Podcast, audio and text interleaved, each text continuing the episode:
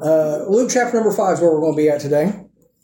And uh, if you listen quick, I'll try to preach quick, but I give no guarantees. We'll see what happens. Luke chapter number five. And we've been in a series for quite some time now. Uh, and I've, I've entitled it Refocus.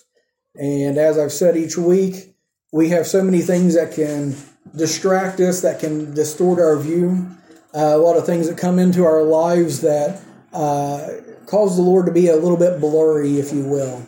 And so, as we're going through the, the Gospels here, we're trying to stick with uh, somewhat of a chronological order. But as we're going through the Gospels, we are looking at what Jesus did, what he uh, taught, how he interacted with people, uh, the things that he uh, focused on and prioritized, uh, his personality, his character, all of these things to see who Jesus is, to see what he's like, to get our attention properly on him as it should be. And so, what we've seen last week was Jesus dealing with uh, the Apostle Peter before he was ever an apostle. And we often think of Peter as just hearing the Lord say, Follow me. He left all and he followed him immediately. Excuse me. But, go in just a second. but anyway, we learned through that that it was more of a process that occurred. That Peter was kind of uh, following afar off. He was trying to get a feel for who Jesus was, what he was like, and he believed in Jesus but he wasn't quite sure if he was willing to leave all, to forsake all, and follow him. And so through that, we saw that likewise for us, salvation is free. Belief comes, and it uh, salvation is a result of us putting our faith and our trust in Christ. But just because we are saved, just because we are believers, doesn't necessarily mean that we are followers of Christ.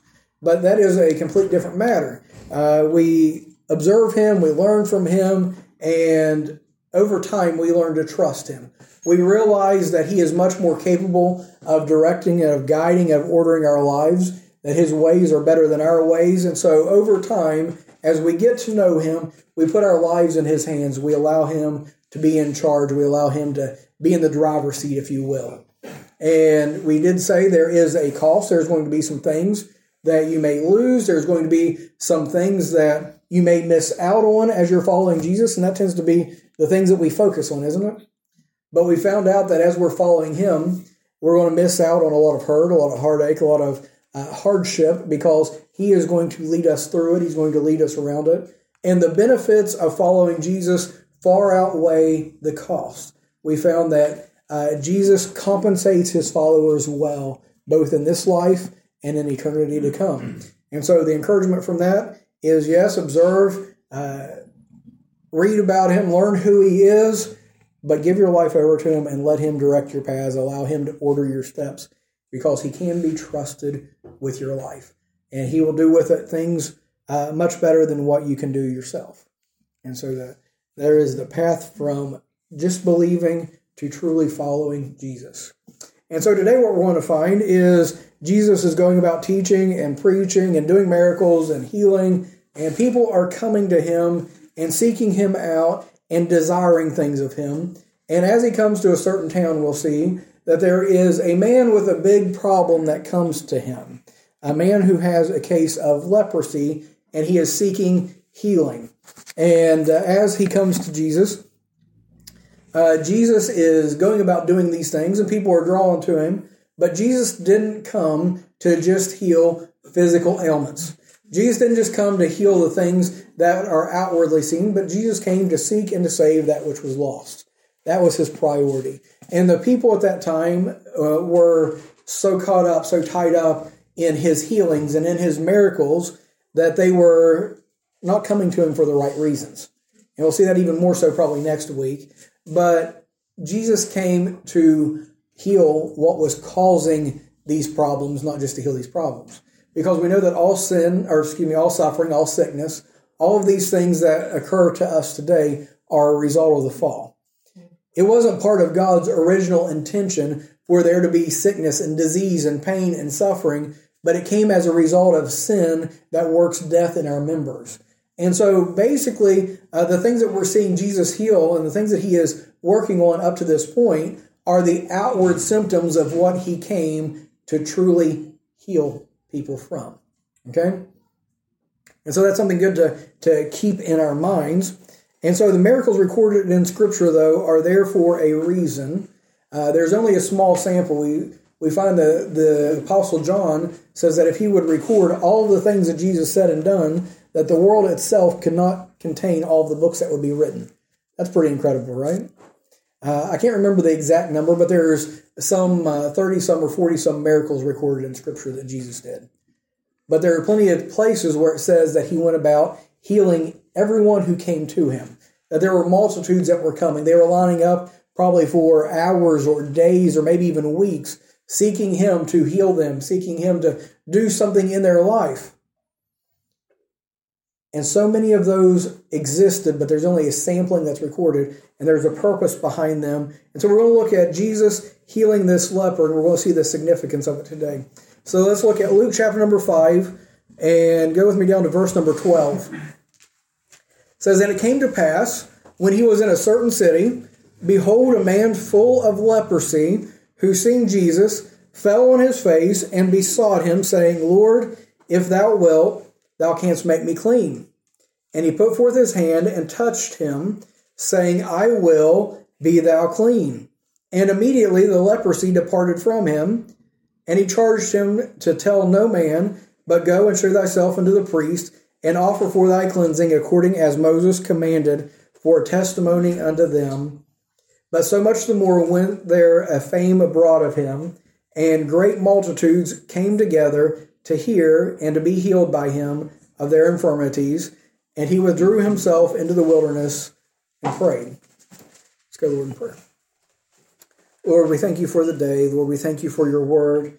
And Lord, we just praise you for uh, all that you do, Lord. And we just ask you that you would be with us here as we look into your word once again, as we seek to, to draw these things out and apply them to our lives. I just pray that you would uh, just bring back to remembrance the things that we've studied, guide my thoughts and my words that I could say the things that are, are helpful and true, and be with each person here that they would gain from the service exactly that which they need, Lord, to strengthen them, to draw them closer to you, Lord, to uh, build them up in their walk with you. And I pray, Lord, that if there's anyone here that don't know you as their Savior, that today would be the day that they would uh, turn to you and put their faith in you, Lord, to forgive their sins and save their soul, that they would begin that walk with you. Lord, if there's anyone here that's saved and struggling, uh, or maybe doubting, or, or whatever, I just pray that you minister to their need and draw them to you, Lord, and just show yourself uh, very real and available to them today. And we thank you so much for all you do. In Jesus' name I pray. And amen. So, as we look at this passage of Scripture, it's a fairly simple account. Short passage, I usually read longer passages, right? And so a man came to Jesus, he had leprosy. He says, I want to be healed, and Jesus heals him and he goes away and he tells everybody contrary to what Jesus tells him to do. That's simple enough, right? But as I said, every every one of these miracles is here for a reason. And whenever we look at leprosy in the Bible, uh, we find that it takes a pretty prominent position, doesn't it? Have you ever noticed how often leprosy is mentioned? You ever come across a case of leprosy today? It's estimated there's still around uh, between 10 and 20 million cases of leprosy in the world today just not in the area that we're at. And so there's still leprosy in the world today, but we don't really think too much about it. But we read about it quite a bit in Scripture. And we find it mentioned over and over again. And we do know that leprosy was a serious disease. It was a fearsome disease that everyone tried their best to avoid and stay away from. That it was an incurable disease. Basically, it was a death sentence to anyone who had it. So they would try their best to stay away from it. But like I said, the Bible refers to it a lot. If you've ever read through Leviticus and Deuteronomy, there's several chapters there that you probably skipped over that talk about leprosy. It tells about how to identify it and what to do about it, and talks about leprosy even being in houses and buildings and on people. It talks about hairs and scabs and spots and blemishes and all kinds of weird stuff. And like I said, a lot of people just kind of skim over it go past it. But why does the Bible spend so much time on the thought of leprosy? Is there any other disease that gets that treatment? we uh, as, as an unsaved person, you basically have spiritual leprosy. You know, you're it's okay. a death sentence. Yeah, it's a death sentence, and so we find that there is a type that exists. There's no other no other uh, ailment, no other sickness that is alluded to so much in Scripture because leprosy is a type, an illustration, a picture of sin. And that's consistently used throughout Scripture as a type. Yes, it was a real disease. It was very much a real disease, but what better way to get the idea across to people who were sinful than by illustrating it with one of the things that was the most feared and the most dreaded amongst the people? Uh, we could compare it today; it'd be more like AIDS. Remember the AIDS epidemic back in the uh, what the 80s and 90s, right? Those who are old enough to remember it. And so it was something that was feared. It was something that was troublesome. It was something that went around. And in similar way to uh, leprosy, it was something that was considered a death sentence. It was something that was incurable, right? There's ways to treat it in different things now, but I don't want to get too much out in the weeds in that. But as I said, it is used as a type or a picture of sin. And so for the next little bit, I want to use this illustration of leprosy to show us the seriousness of sin. Okay?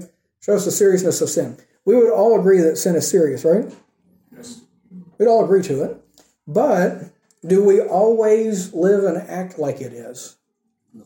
It's a different story, isn't it? And so we categorize sin, we excuse sin. There's little ones and there's big ones. And well, at least I don't do that one. Everybody accepts this one. There's not really anything bad with that one. Isn't that what we do as human beings and as a society, as a culture? Is we begin to dumb down sin. We begin to play it down as if it's not anything that bad. You know the difference between a big sin and a little sin? The big sin is one that you commit, the little one's one that I commit.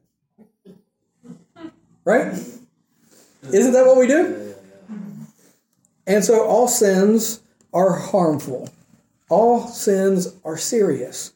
And that's one of the reasons why Jesus came to this earth to bleed and die, is because any sin is capable of separating us from God and sending us to hell. All of the people that you talk to that say, well, it's not that bad, it's not that big, I can always go back to the Garden of Eden and say the original sin that plunged all of humanity into sin and pointed them toward a devil's hell is simply disobedience. God told them, don't eat of the fruit, and they ate of the fruit. And every single one of us has done something greater than that, right? All of us have disobeyed God. All of us have sinned and come short of the glory of God, the Bible tells us. And so when we start categorizing it and all these things, we have uh, already caused ourselves great problems, haven't we? We've already dumbed it down to the wrong wrong extent here. So all sins are harmful. So the first thing I want to look at here is the problem assessed. This man came to Jesus as a leper. And so what would his life have been like? We don't get a, a backstory. We don't get his biography along with that. We don't hear a whole lot about him. He comes and he is a leper, not just a leper. It says he is full of leprosy. So the disease isn't just starting, but it is full blown. It is affecting his entire body. And so from this, we know that there was a point in time that this man most likely was not a leper. That's simple enough, right? And so this man was not a leper, and maybe he came in contact with a leper, or maybe there was just a spot that came up on his skin. But he began to watch this spot, he began to observe it, and he was fearful from the very beginning that it may be something wrong. He probably lied to himself. He probably tried to say, no, it's not what it looks like. No, it's something else. It's probably just a, a mosquito bite, right? It's not what it looks like. It's just uh, uh, just a bruise. It's just something else. He'd make excuses about what it was. But over time, it became more and more apparent that it was more serious than he thought it was. And eventually, it came to a point in time that he had to go to the priest. That's what the Old Testament said that the Jews were to do, right? They went to the priest. The priest was to look at it, and he was to uh, observe certain things about it. And if it met these certain criteria, then the priest would diagnose him and say that he was a leper. And that diagnosis changes this man's life from that point in time forward. Okay?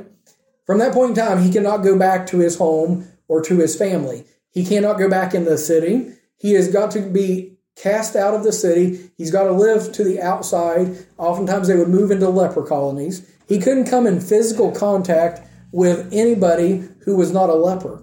The only people who would be able to touch him were people who were already infected with the same disease that he was. And so he has to say goodbye to his wife, to his kids, to his family if he had any of them. He'd have to leave his job, all the previous identity that he had. He may have been a husband, he may have been a father, he may have uh, been a uh, construction worker, he may have been laboring somewhere, he may have been an advisor to royalty, he may have worked in the temple. We don't know what kind of a job he had, but all of those things faded to the background, all of those things went away, and the man who was once known as dad or as uh, a husband or as a laborer or worker or whatever position, he's now known as a leper. That becomes his identity. That takes over everything about him. It changes every relationship. It changes every activity. It changes everything that he is, everything that he ever will be. He knows from the time he gets that diagnosis that this is a death sentence. He says, This is how I'm going to die. I'm never going to see these people again. I'm never going to be embraced by my wife, my kids, my family. I'm never going to be shown love, care, or affection. Uh, everywhere I go, people are going to be afraid of me. I'll have to announce my coming and say that I'm unclean, and I'm going to have to live on the fringes of society, outcast and disdained by all people until the day that I die of this loathsome disease and I crumble up in a leprous pile, basically, and take my last breath, and most likely don't even get a proper burial, but just fall out in the field as some animal to lay there and rot. That's pretty depressing, isn't it? Aren't you glad you came to church? So, this is what this leper had to look forward to. But in this man's life, there is something different that happens because he happens to live at the time that Jesus is on the earth and he is ministering. And so, as he is observing from a distance in his rotting and putrid sense, he is listening, he is seeing the works that Jesus is doing, and he says, That man can change my life. And he works up the courage and he comes and he calls out to Jesus and he says, If thou wilt, you can heal me. And Jesus reaches down and touches him. You realize this may be the first human touch that he had experienced in years? Jesus reaches and heals him, and the crowds are gasping, How can he touch a leper? Does he not realize the severity of that? And he touches him, and the leprosy departs, and his flesh is made just as clean and as pure as the day that he was born. And everything changes whenever he meets Jesus. That's that's huge, isn't it?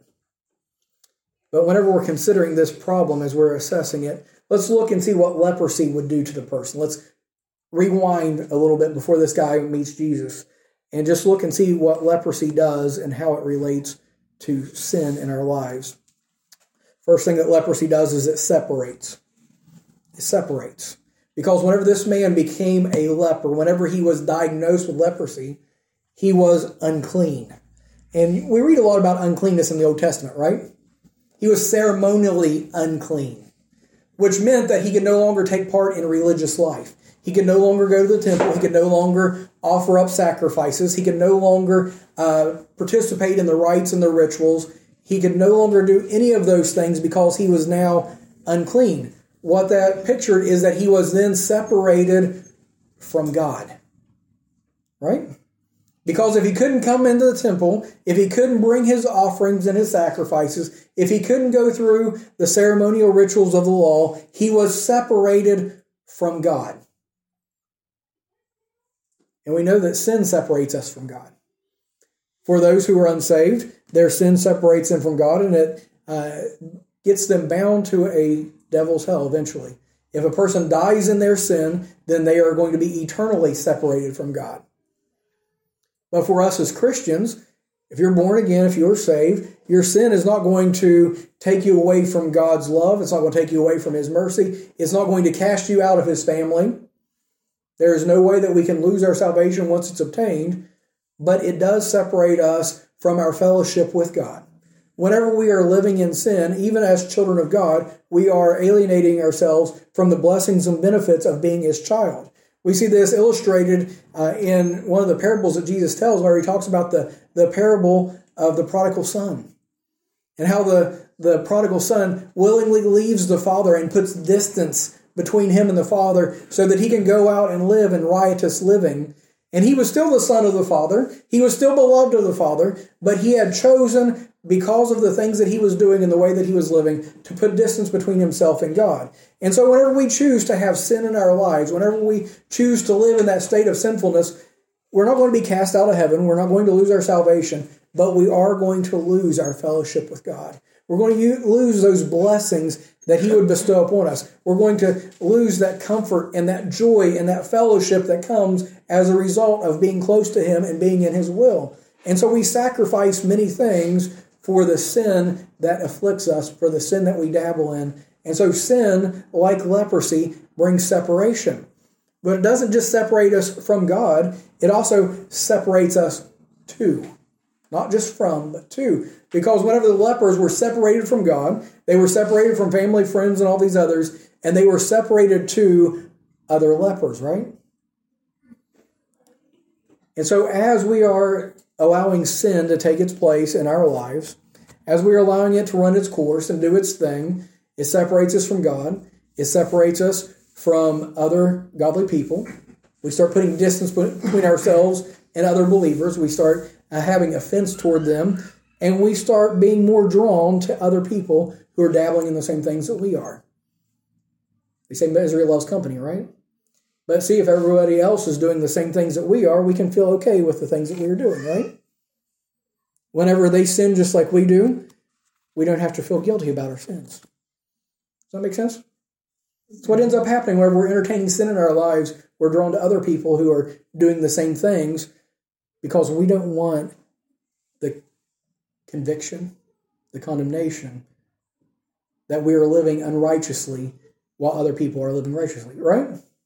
Isn't that what happens? And so it pushes us away from God, away from God's people, and it draws us to other people who are partaking in the same things that we are. Next thing that we find about sin is that it doesn't just separate us, it's also contagious. It's contagious. If you get around a leper, the closer you get to them, the greater the chance is that you're going to gain that disease, right? We know about contagious diseases after the past couple of years, don't we? I wasn't going to say the word, I'll leave it up to you. but we know about contagious diseases, and so whenever we, we look at this, you know what the leper had to do whenever he contracted leprosy? He had to cover his lip, he had to wear a mask, right? And he had to social distance. He had to keep much further than two meters away from people because he was contagious. To be around the leper put you at risk of receiving that leprosy as well. And whenever we surround ourselves by sin, when we get too comfortable with sin, whenever it starts not becoming a problem to us anymore, whenever we start entertaining it, whenever it starts entertaining us, then suddenly we are at risk for it to contaminate us, for it to come into our lives and cause the problems that it does. And so we need to treat sin as if we would leprosy, as if it was some sort of a contagious disease, and put distance between ourselves and the things that are going to defile. And so it is contagious. And so you start spending too much time around sin. You say, oh, it's okay. I can say no to it. I can resist it. It's only a matter of time before the things that you are surrounded by are the things that you're taking part in. Uh, one of the best biblical examples of that is Lot. And we've talked about him quite a bit lately. Lot started pitching his tent near Sodom, and next thing you know, he was living in the middle of Sodom. And it no longer bothered him. And whenever he was delivered from it, it said that his uh, soul was vexed by the filthy conversations. He said that the things that he had experienced down there, he couldn't shake, he couldn't get away from. There were scars that remained because of him being around that and catching onto that sin that was in Sodom. And so that brings us to the next point. Not only does it separate and it's contagious, it also defiles. Defiles. For a leper, everything that he touched was defiled and was unclean. Okay? Imagine, if you will, back during COVID, did you want to pick up masks? They were defiled, weren't they? That was unclean. It's like if I pick that up, if I touch that, then it's going to contaminate me, right? If I touch where someone else has sneezed and they wipe their hand on, it's contaminated, right? Everything that the leper touched was contaminated. Everywhere that he had been was contaminated. It was defiled. And it's amazing to me the ability that sin has to defile everything that it touches.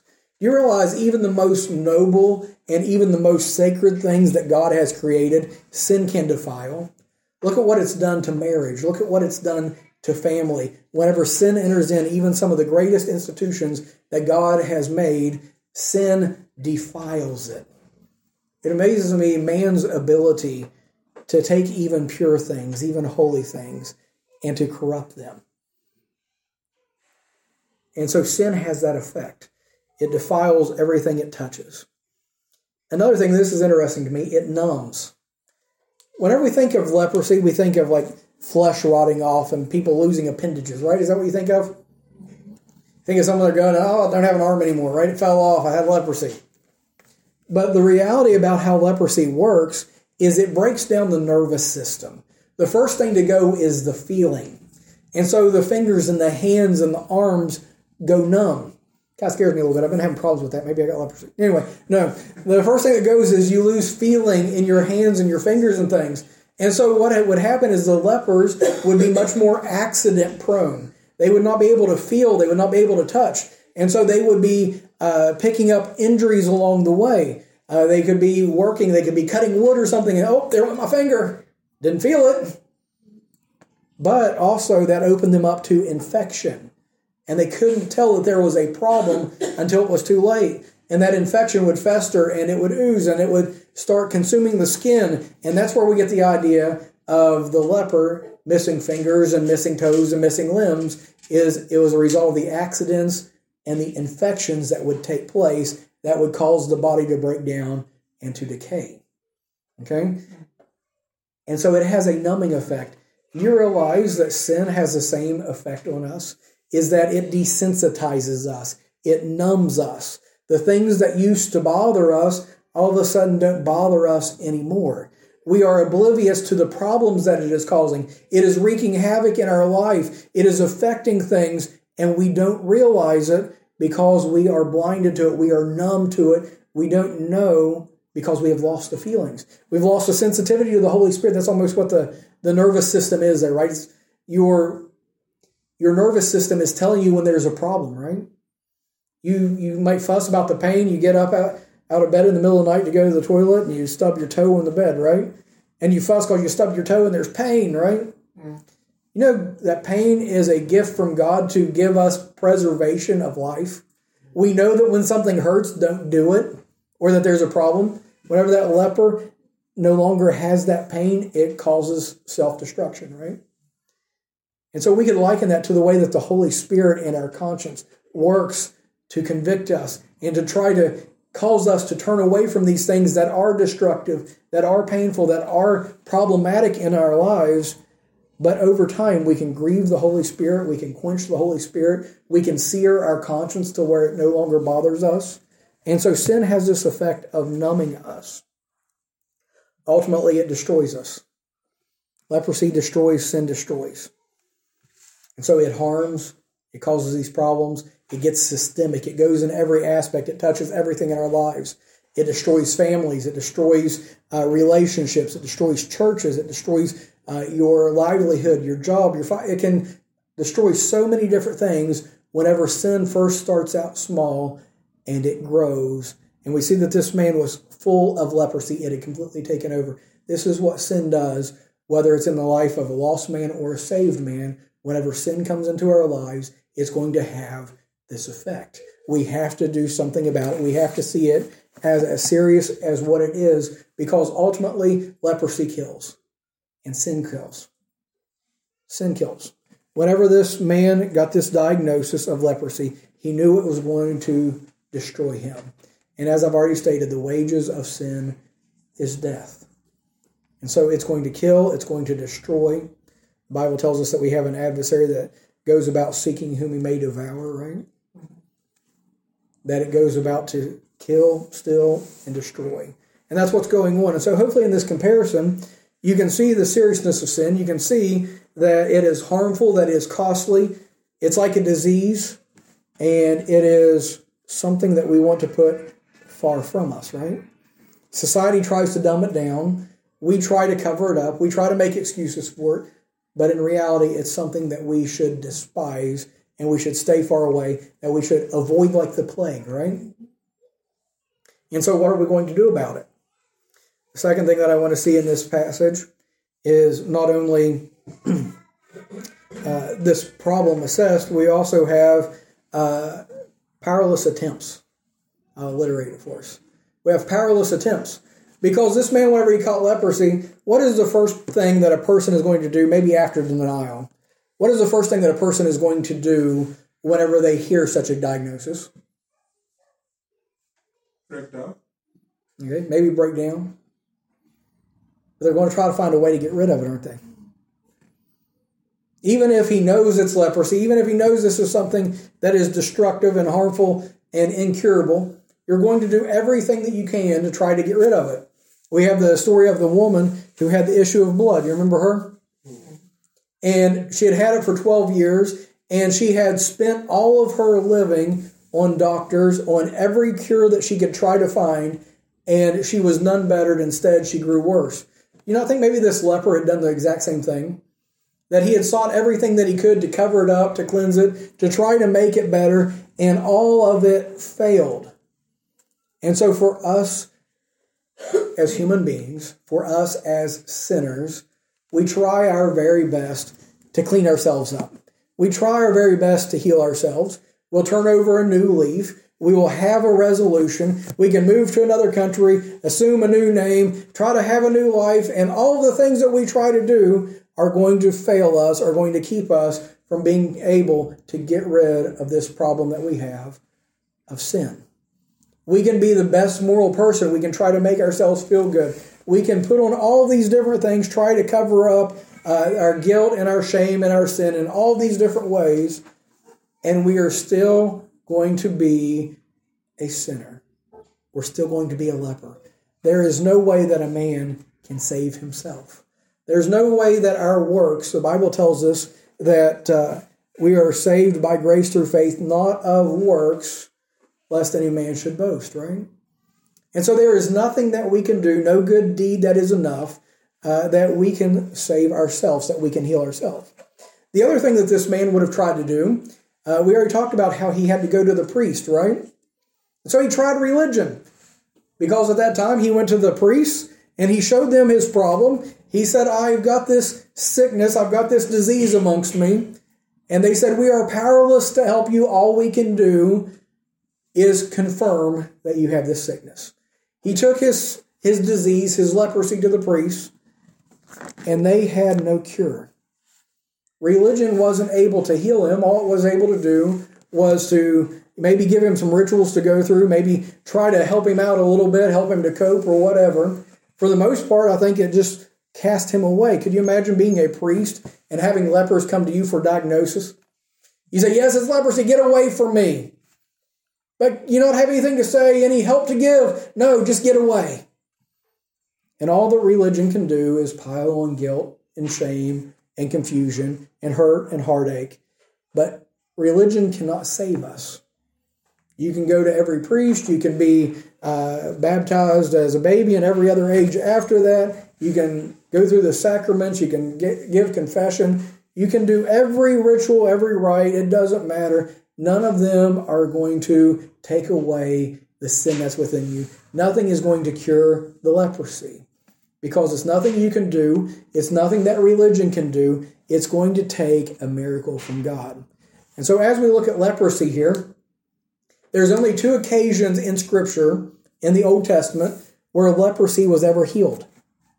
I, I referred back to uh, Leviticus and Deuteronomy about the law and about uh, talking about the leprosy and whatnot. It tells about how to diagnose it, but there's also a uh, an offering for whenever someone is healed of leprosy. Okay, when someone is healed of leprosy, they are to take two turtle doves or two pigeons, take them over running water, wring the neck off of one of them, kill it, and pour the blood over the living one, and then let it go. That was that was the the process. That was what they were supposed to. It's pretty messed up, isn't it? But here's the thing: they never had to do that before because no one had ever been healed of leprosy. In the Old Testament, you had Miriam whenever she stood against Aaron, and God gave her leprosy. Aaron prayed over her, and she was healed. Right? That was before the priesthood. And then the other thing was Naaman the Syrian. He wasn't a Jew, so he wouldn't have done it in the days of Elijah. Those are the only two cases of leprosy that was ever healed. And so whenever this man comes to Jesus and he is healed, this is a this is a first. I can imagine the priest going back into the archives. Jesus says, "Go to the priest and offer up the sacrifice that it says to do in the law." I can imagine him going back to the archives and saying, "How are we supposed to do this? I've never I've never done this before." Right? Because no one had ever been healed of leprosy. See, man's man's actions and his way of doing things is completely powerless. We cannot overcome it. It takes a miracle from God. And so that brings us to uh, the next thing here is this man comes to Jesus and we see the great physician's ability. What man can't do, what religion can't do, Jesus can do. Sin destroys, sin wrecks, and sin will eventually send you to hell unless you come to the great physician. Unless Jesus heals that leprosy, that disease that's within you. And so, whenever this man comes to Jesus, he had had years of hurt and rejection, years of being unclean, years of people avoiding him, years of people saying, You can't come around here, you can't do this, I want nothing to do with you. And whenever he comes to Jesus, there's something that's a bit heartbreaking. He looks at Jesus and look at verse number 12 here at the end of the verse, it says, If thou wilt, if thou wilt, thou canst make me clean. He looks at Jesus and he says, I know you have the power, I know you have the ability, but I don't know if you have the desire. I don't know if you're willing to cleanse me. The reason I say this is heartbreaking. This man has been so rejected, so outcast, he's lost all hope. And he says, No one wants anything to do with me. No one loves me. No one cares me cares for me. I'm outcast by everyone. And so there's no reason why Jesus should want anything to do with me. There's no reason why he should desire to cleanse me or to heal me. I have nothing to offer him. I am just a filthy, stinking leper. And he says, I know you can heal me if you will. And I think this was this was this depressed state. This was this uh, brokenness of this man coming out, just saying, I know I'm not worthy. I know I don't deserve it. I can't imagine anyone having mercy or compassion or love toward me because I am just a leper. But if you will, I know you can cleanse me. And Jesus looks at him and he says, I will, and touches him after me describing what leprosy was and what it did and how horrible it was, could you imagine Jesus actually reaching out and touching this man, laying hands on him, showing him love, compassion, treating him like a human being? There was no one else in this world, no one else on the planet that would have done this, but Jesus did. And I believe that is incredibly powerful for us today. Because we believe that the lies and the condition defines us. We look at our lives and our failures and our sins and think, how could God want anything to do with me? Right? If we'll be honest with ourselves. We see ourselves in our sinful state and we say, God must be so disappointed in me. God must want nothing to do with me. How could he love me in the way that I am? And we find that he does. We come to him and say, If you will, you can save me. And he says, I'll save whosoever. Anyone. He says, I'll cleanse whosoever will. And so, even though everyone else saw him as dirty and rejected, Jesus saw him as loved. That's incredible, isn't it? Doesn't matter how filthy, how defiled you are, Jesus will reach down. Bible says that he rushed, reached down into a miry pit and he put our feet on solid rock and he established our goings. Right? That's where he found us at. And so, as we are sinful, as we are full of leprosy, if you will, Jesus looks on us with compassion. He loves us and he desires to save us. And for the prodigal that has run far from home, for the one who is saved but has got out in sin, we say, I've messed up too far. I can't go back to God. He saved me and now I, I've done all these things. How could I ever come back to him? He's going to be angry with me. No, he still loves us, still reaching out for us still desiring for us to be made whole. And so this man is healed. The leprosy is cleansed from him. He is made pure. He is made uh, clean. Jesus tells him, Don't tell anyone about this, but go to the priest and show them that I am able to do what religion can't do. I am able to do what man can't do. And so he shows up to the priest, like I said, they probably had to go to the archives and figure out, okay, what is the protocol? What is the, the offering that must be offered up here? And they do it, and they are confused. How is this man made clean that was a leper? And he gets to testify to them of Jesus. And not only to them, because remember I said that he wasn't supposed to tell anyone, right? Hmm. But he told everyone. He couldn't keep it quiet. And so that's the last thing that I look at here is the praises abounding. He's going and telling everyone because wouldn't you? If you had leprosy, if you had something so horrible and wretched and defiling and destructive as leprosy, and you met Jesus and he took it away and he gave you a new life, he brought health to your body, he restored you and changed everything, wouldn't you be excited about it and tell everybody about it? And so he told this man, tell no one, and he's told us to tell everyone. And that man told everyone, and we tell no one. But, like, what if he goes home and he finds his wife, you know, with another man, and his children have a new father? That could, well, maybe do, maybe do, you know, we would accept them back. You know, yeah. Well, that's that's a bunch of what ifs. We don't know what would happen there. well, also, a lot of times, what he is also mm-hmm. saying is, is right. Mm-hmm just because you tell people doesn't mean that they're gonna mm-hmm. be very receptive. Receptive, yeah. but we're not to convince. We're never told no. that we have to save anyone, but we are to proclaim it. And so I believe one of the reasons why we fail to proclaim it is we don't see sin as serious as what it really is. Whenever we look at our salvation, we say, well, we weren't that bad. We're pretty good people, right? He didn't save us from leprosy, He healed the common cold.